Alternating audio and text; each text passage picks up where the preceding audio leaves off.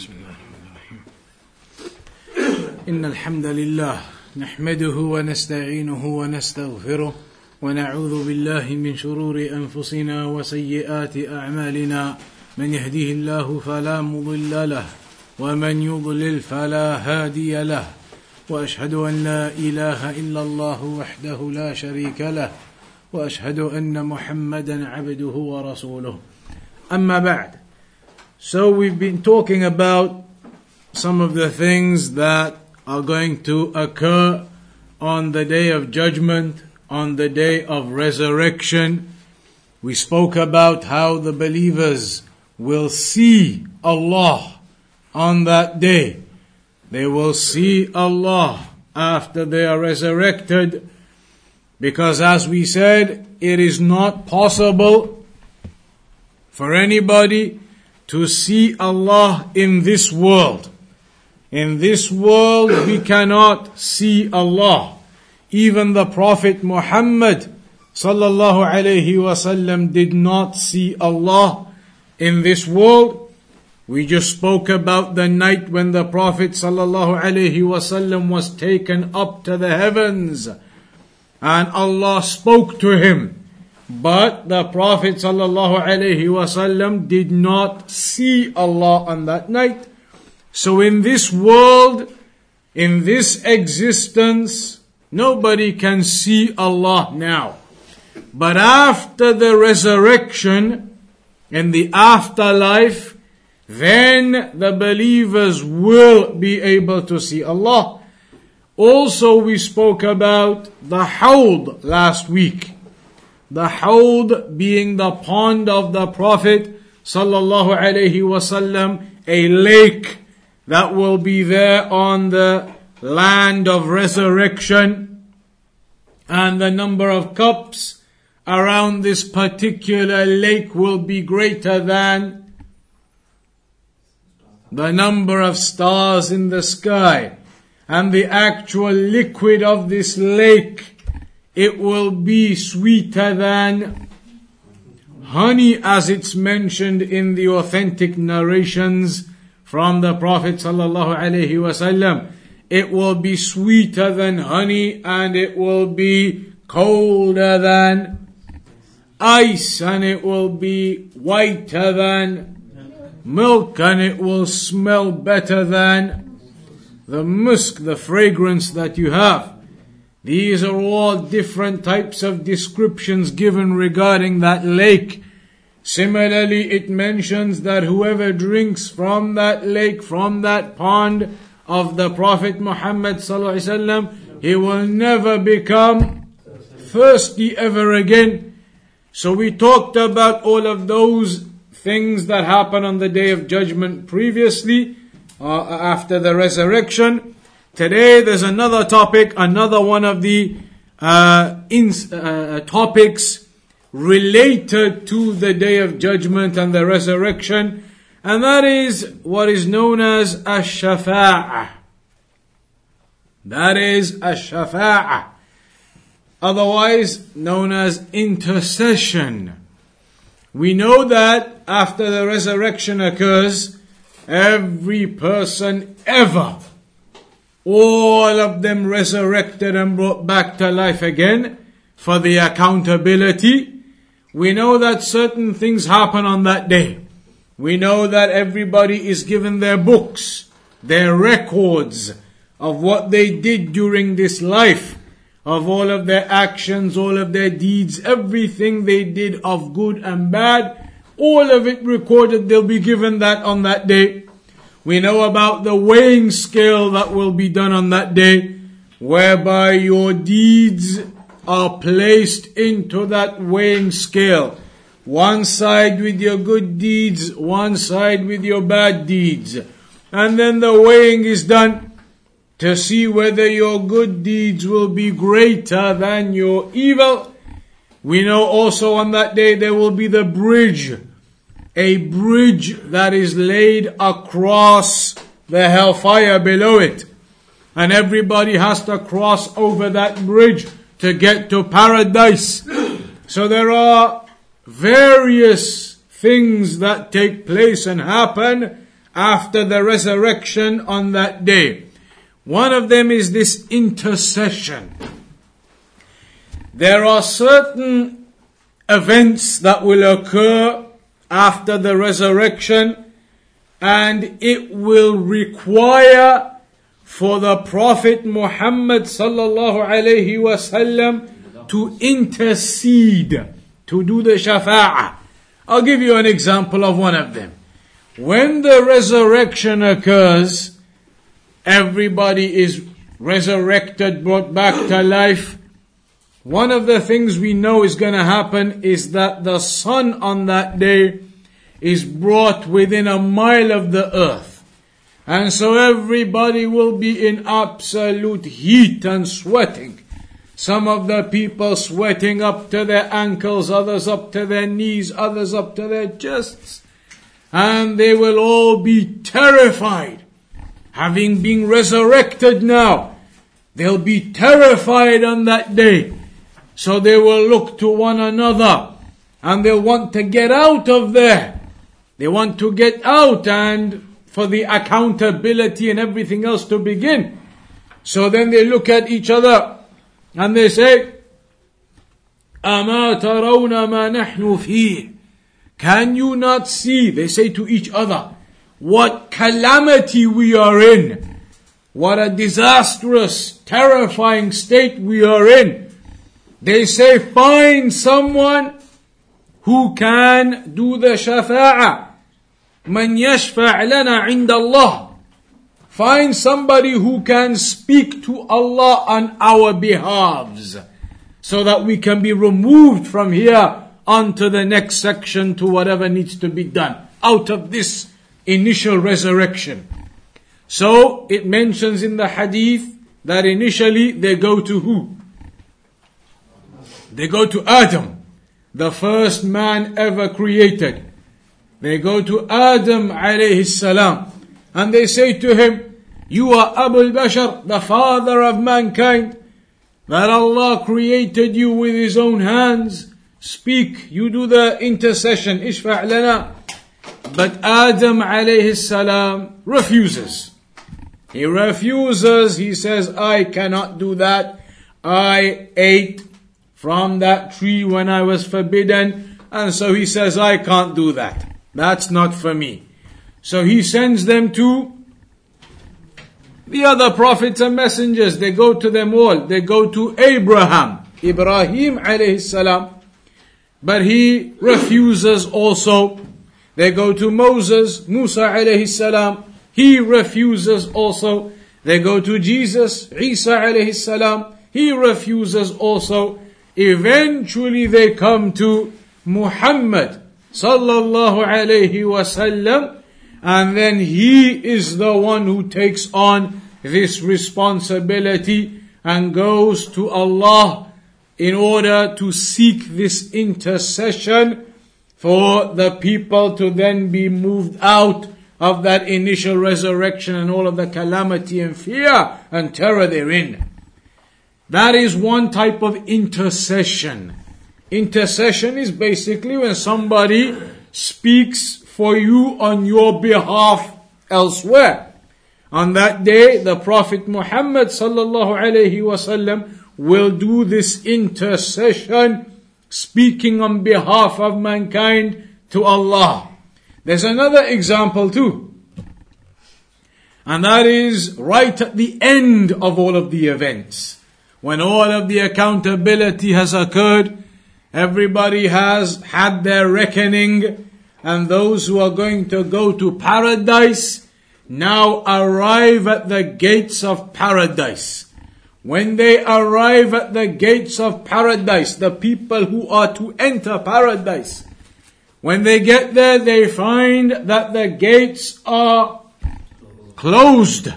That's what it mentions in the hadith in the prophetic tradition of the Prophet wasallam. He told us that they will get there and the gates of paradise will be closed. So again, they will try to find someone who can speak on their behalves to Allah to have the gates opened. So again, it mentions how they go to the various prophets of the past They go to Moses, Musa alayhi salam, to Abraham, Ibrahim alayhi salam, to uh, Jesus, Isa alayhi salam. Uh, they go to the various prophets and messengers, but all of them refuse again until eventually they come to Muhammad sallallahu alayhi wasallam, and he is the one who then goes and does this shafa'ah, this intercession, that he goes and speaks to Allah subhanahu wa ta'ala on their behalves for the gates of paradise to be opened and then they enter. That's another type of intercession that the Prophet Muhammad sallallahu alayhi wasallam will do for the believers on that day. There are other types that happen too. There's an example mentioned in one of the hadith, one of the prophetic traditions, that on that day there will be believers, believers, Muslims, who end up in hellfire initially. Because even though they were Muslims, they had done evil deeds to the extent that they were initially placed in the fire.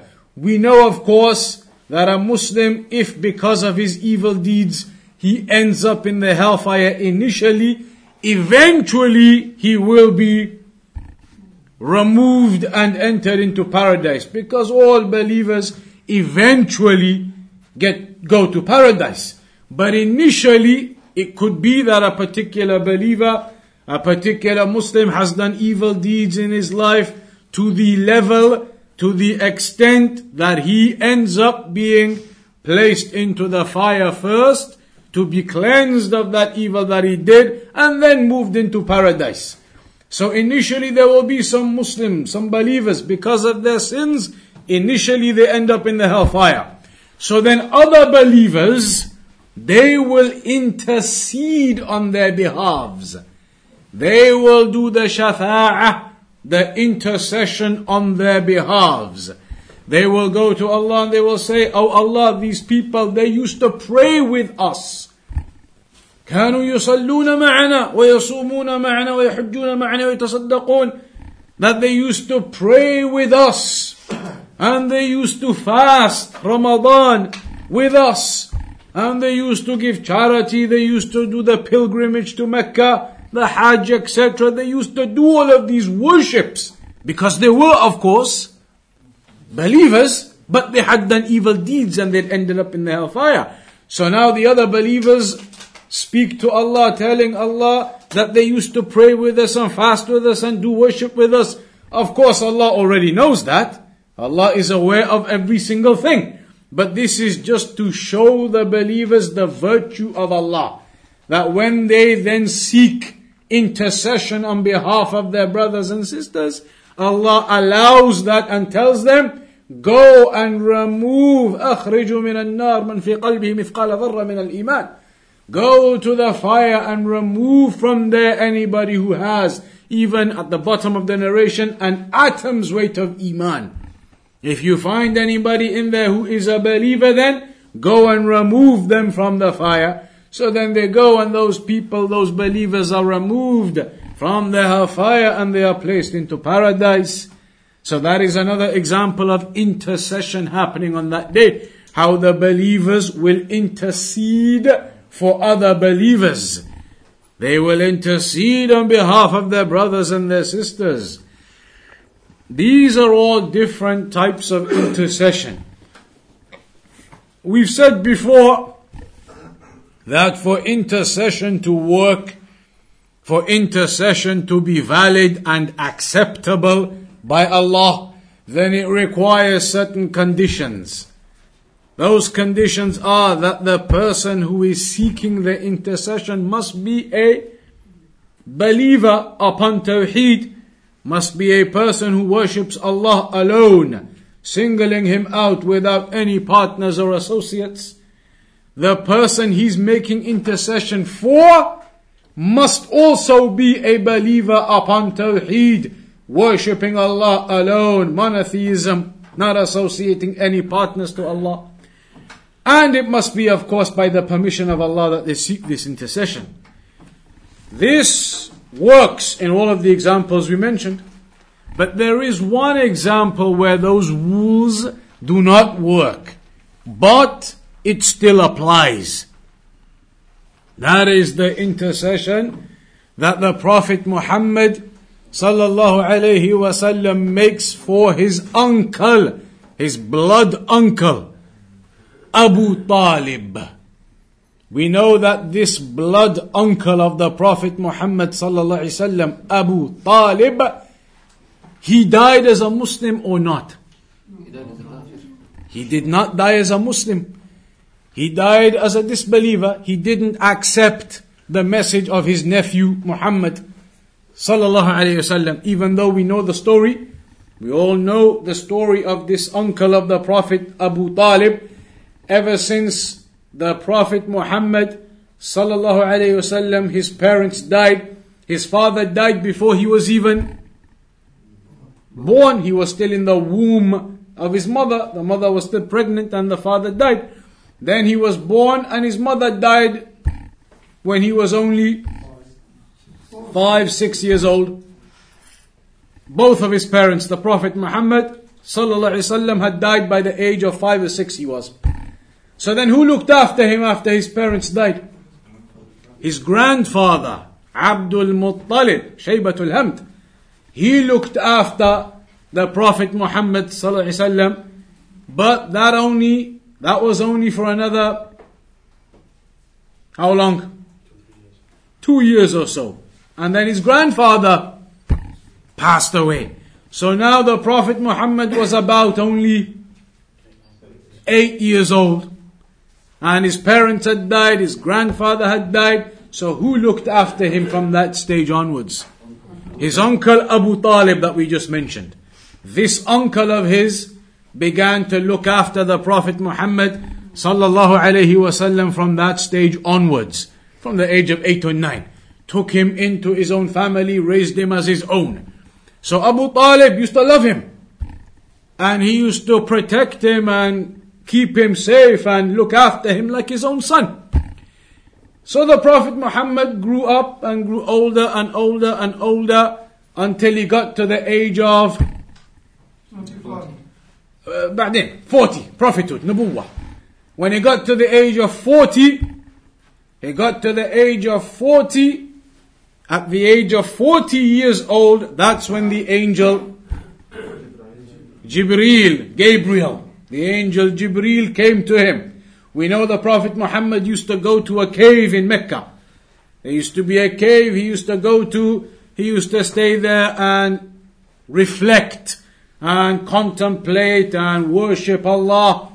So on one occasion when he was 40 now, 40 years old, he went to that cave the cave known as Hira. The cave, the name is Hira. So he went to that cave and he was 40 years old at this stage now, and the angel Jibreel came to him. And that was the first revelation that Jibreel alayhi salam gave to the Prophet Muhammad sallallahu alayhi wasallam. The first part of the Quran was given to him then. Because remember, the Quran it was not given to the Prophet Muhammad sallallahu all in one go. It wasn't a book that came down in one go like that. It came down in pieces.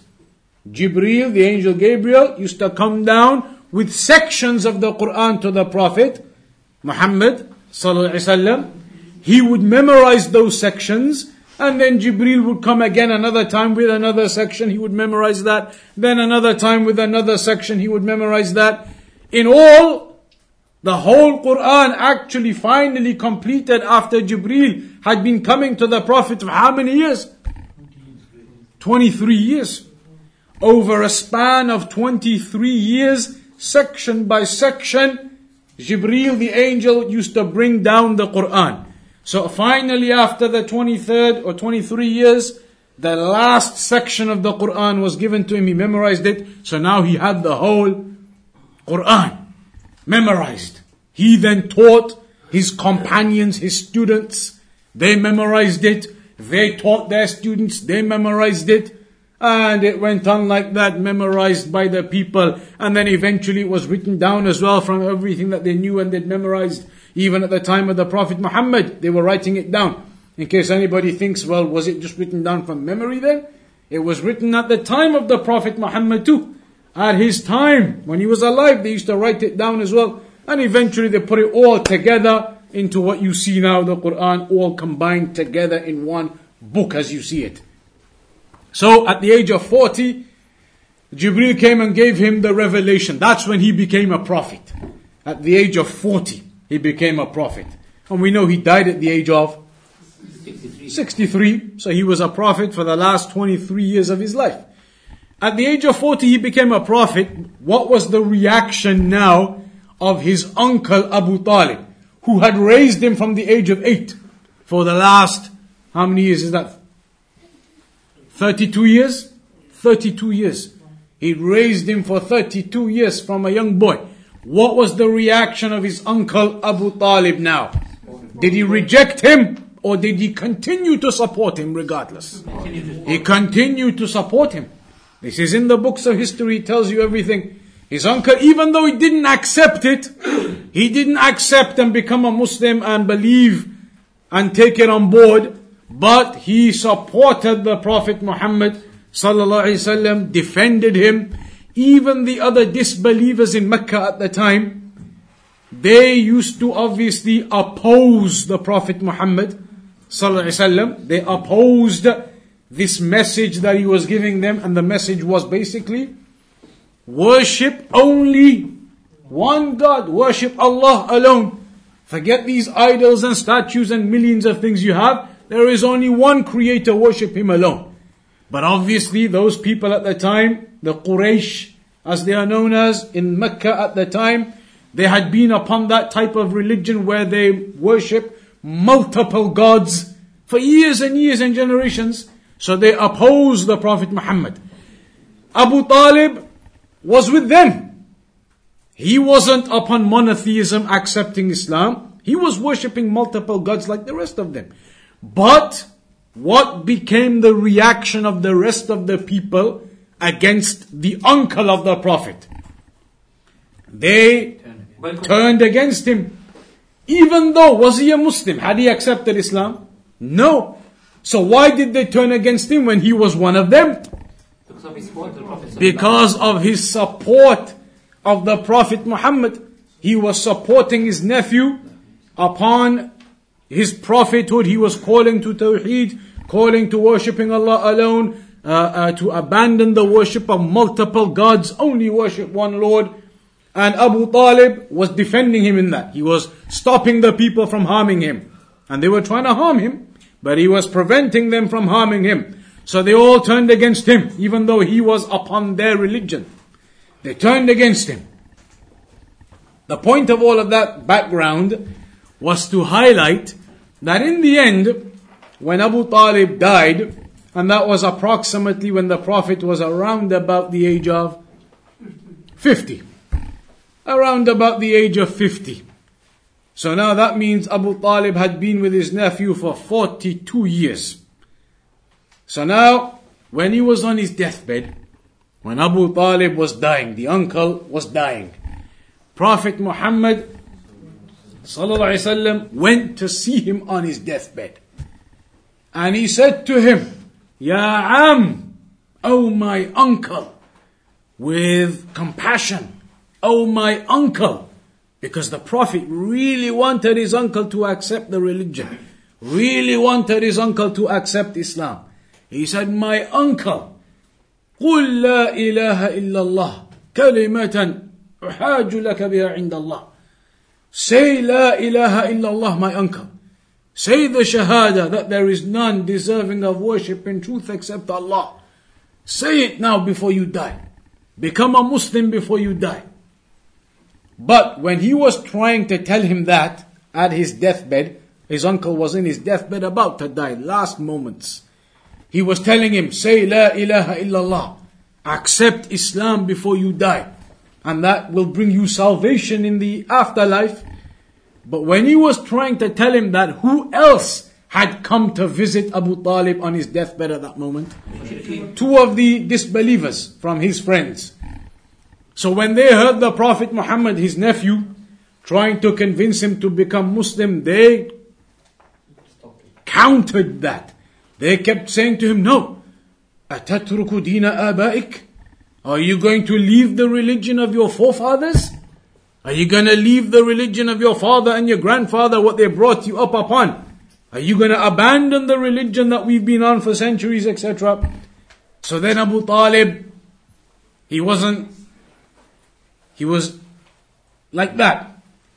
The Prophet Muhammad, when he heard them trying to do that, he reinforced the message again. He said, No, uncle, say La ilaha illallah.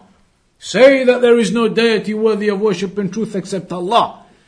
But then the disbelievers, they carried on trying to reinforce their message on him. No, stay on the religion you're on. That's the religion of our fathers and our grandfathers and our forefathers. Stay on those, stay on that same religion. Don't go into the religion of this man. Remember, they all used to say Prophet Muhammad is a madman, he's a magician, he's this, he's that. So in the end, Abu Talib, what did he end up on in his final breaths? He said that he's gonna stay on the religion of his forefathers. So he died as a non-Muslim. Even though he spent how many decades? Three, four decades. Three or four decades defending the Prophet Muhammad, getting harmed himself by his own people for defending the Prophet Muhammad. All of that, yet in the end, he couldn't bring himself to accept Islam. And in fact, he wrote some poetry. There is a book by one of the scholars of the past, Ibn Kathir, Al Bidayah wa Nihaya. It's a book which is entitled The Beginning and the End. It's a book of history. In that book, he quotes some of the poetry mansub ila Abi Talib. This uh, shi'r. He says in that poetry, Abu Talib says, that I know that the best of the religions of mankind is the religion of Muhammad. أن خير دين البرية دين محمد. But then he said, لولا الملامة أو صبح أو, أو حذار مسبح was it not for the fact that I would get blamed and I fear, I feel like it's an insult to my forefathers, then I would have accepted. So what prevented him? That what you may call nationalism, patriotism to his fathers and forefathers. He said, it feels like it's an insult to my forefathers for me to abandon their religion and to take on this new religion you're claiming. So he didn't do it. This nationalism, racism, whatever you want to call it, it prevented him, it kept him locked, and he didn't accept. So now he died as a non-Muslim. His uncle, the uncle of the Prophet Muhammad Abu Talib, that uncle died as a non-Muslim. But what did the Prophet do for his uncle after he died? He made the dua, he made the intercession.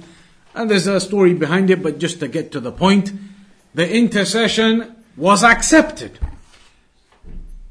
We know that it's impossible to have a disbeliever removed from hellfire into paradise once you've died. If you've died as a disbeliever, then it's too late. So now Abu Talib, despite being the uncle of the Prophet, died as a disbeliever. So he wasn't going to be removed from the hellfire, but the intercession of the Prophet ﷺ was accepted to the extent that his punishment in the hellfire was reduced. His punishment was reduced to the lowest punishment of the hellfire as a consequence of the intercession of the Prophet Muhammad sallallahu alaihi wasallam. So you see now what this topic of intercession is. There are different types of this intercession that will occur. There are many other examples too. The intercession of your children for you on that day. If you have righteous children, there is one prophetic tradition, a hadith, when a man in paradise will be raised up in higher levels of paradise. Because we know paradise is different levels, higher levels. So a man, he will be raised up into higher levels. He will say to Allah, what did I do to deserve the raise in paradise? What did I do to deserve the raise in paradise? It will be said to him because of the dua that your righteous child made for you. He had a righteous child who used to supplicate and ask Allah to have mercy upon his father, etc. Allah accepted that supplication, accepted that request, and as a consequence raised that man up into higher levels of paradise. So there are different types of intercession like that. We know in another hadith, the angels, the angels, they will intercede. They will ask Allah on behalf of the believers to get them to paradise too. Intercession of the angels, intercession of the believers for their brothers and sisters as we mentioned, intercession of the Prophet Muhammad sallallahu alaihi wasallam. When all of the people have done their intercession and there's nobody left, then Allah will say, now the angels have interceded, the believers have interceded, etc., the prophets have interceded.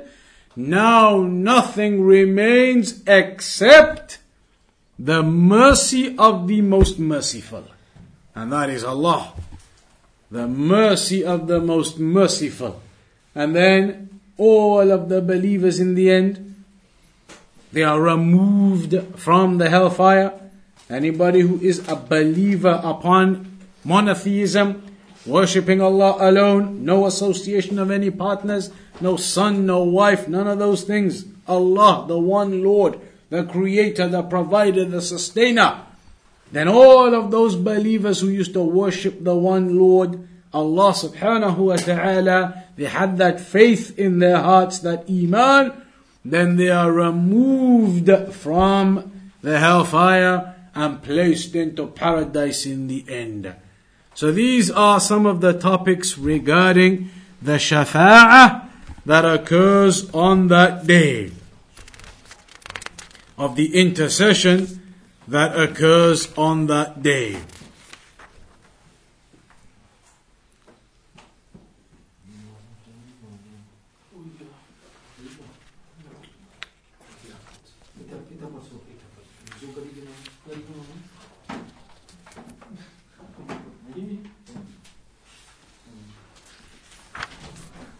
Any questions on the issue of intercession so far? Any questions on any of those topics we've discussed so far? The Muslims who committed shirk and stuff like that, Hmm. would they, would they eventually be removed as well? Or If they, or even if, if not shirk, maybe like bid'ah, muqtada and stuff like that. So Muslims who committed sins, and of course we all fall into sins, what will be the accountability for a Muslim who has committed sins during his life? Depends. تحت مشيئة الله on the day of judgment the accountability is done your good deeds are checked your bad deeds are checked your good deeds are greater than your bad deeds then you're saved but if your bad deeds actually outweigh your good deeds now is where the issue arises because now really you're deserving of going to hellfire because your evil deeds are more than your good deeds. But what if you were a believer though? Then like we just said, even if you end up in the hellfire because your bad deeds were more, you were a believer at the end of the day worshipping Allah alone, then eventually you'll be removed. It's even possible, even in that scenario, Allah may still just forgive you anyway and you go to paradise anyway. So, but that is with sins and major sins. As for shirk, polytheism, you begin to worship others alongside Allah, then that is the one sin that Allah has told us in the Quran He does not forgive. إن الله لا يغفر أن يشرك به ويغفر ما دون ذلك لمن يشاء. Allah does not forgive that you commit shirk polytheism, worship others alongside him, believe that he has a wife, believe that he has a son, believe that he has partners, believe that he has equals. you worship others alongside Allah as gods, then that is the one sin that cannot be forgiven. If you do that and you die doing that without asking for forgiveness, then that type of person essentially dies as a non-believer and will be in the hellfire forever. Because that is the one sin Allah does not forgive. Polytheism. Associating partners alongside Him. Other sins that we do, yes, we do sins. But if you do sins, then you're supposed to repent. Ask Allah for forgiveness. Supplicate. And ask, pray to Allah and ask Him to forgive you for those sins. Or on top of that as well, do good deeds. Because if you do a bad deed, a sin, an evil, then you regret that. Do a good deed to wipe it out and to balance it out and to get rid of it. أتبع السيئة الحسنة تمحها Follow up a bad deed if you end up doing it with a good deed at least to wipe it out. So that is the state of those people on that day. Remember we said a long time ago, what if somebody on that day has their accountability and their good deeds and their bad deeds are exactly equal? Now what will happen to them? Their good deeds and their bad deeds end up exactly equal. So then what happens to them? They go paradise, they go hell, where do they go? So they go to a place that is called Al-A'raf and they remain in that place Al-A'raf for as long as Allah wills and then they are removed and placed into paradise. Any other questions up to there? Yeah, the question is, what is to become of the Muslim who takes their own life due to mental illness? Is there any hope? for such- Mental illness, it depends. If the mental illness is such that the person is deemed as the state of Majnoon, that the person doesn't have any understanding of anything, he is mentally incapacitated, then the pen is lifted upon him. If the person's state is that level that he doesn't comprehend and doesn't know he is uh, mentally incapacitated completely, then the pen is lifted. But that's different to somebody who's just depressed or things like that. That person is aware and he knows and he's capable, his mind is working, but just depressed. That would be a sin upon them. But if you commit suicide, it's not a sin that keeps you in the hellfire forever. It's a major sin. Suicide is a major sin, but uh, it's not shirk. Ah, Uh, a Muslim, you know, who does uh, black magic, what? Black magic is shirk. It is polytheism, and the person who does black magic is not a Muslim. A person who engages in black magic, other types of magic, then that is disbelief in Islam. You cannot be a Muslim and do black magic. That's mentioned in the prophetic traditions. It's not allowed to get involved in magic and do magic on people and witchcraft. Anybody who does that, then they are not deemed as a Muslim. But apart from that, ruqyah, ruqyah is okay, then Ruqya, Ruqya isn't magic. Ruqya is allowed. Ruqya, when you recite the Quran, those things that's allowed. Huh. Yeah. Zamzam water. People say that you have to stand up and drink it facing the Kaaba. Is there any proof for this? Um,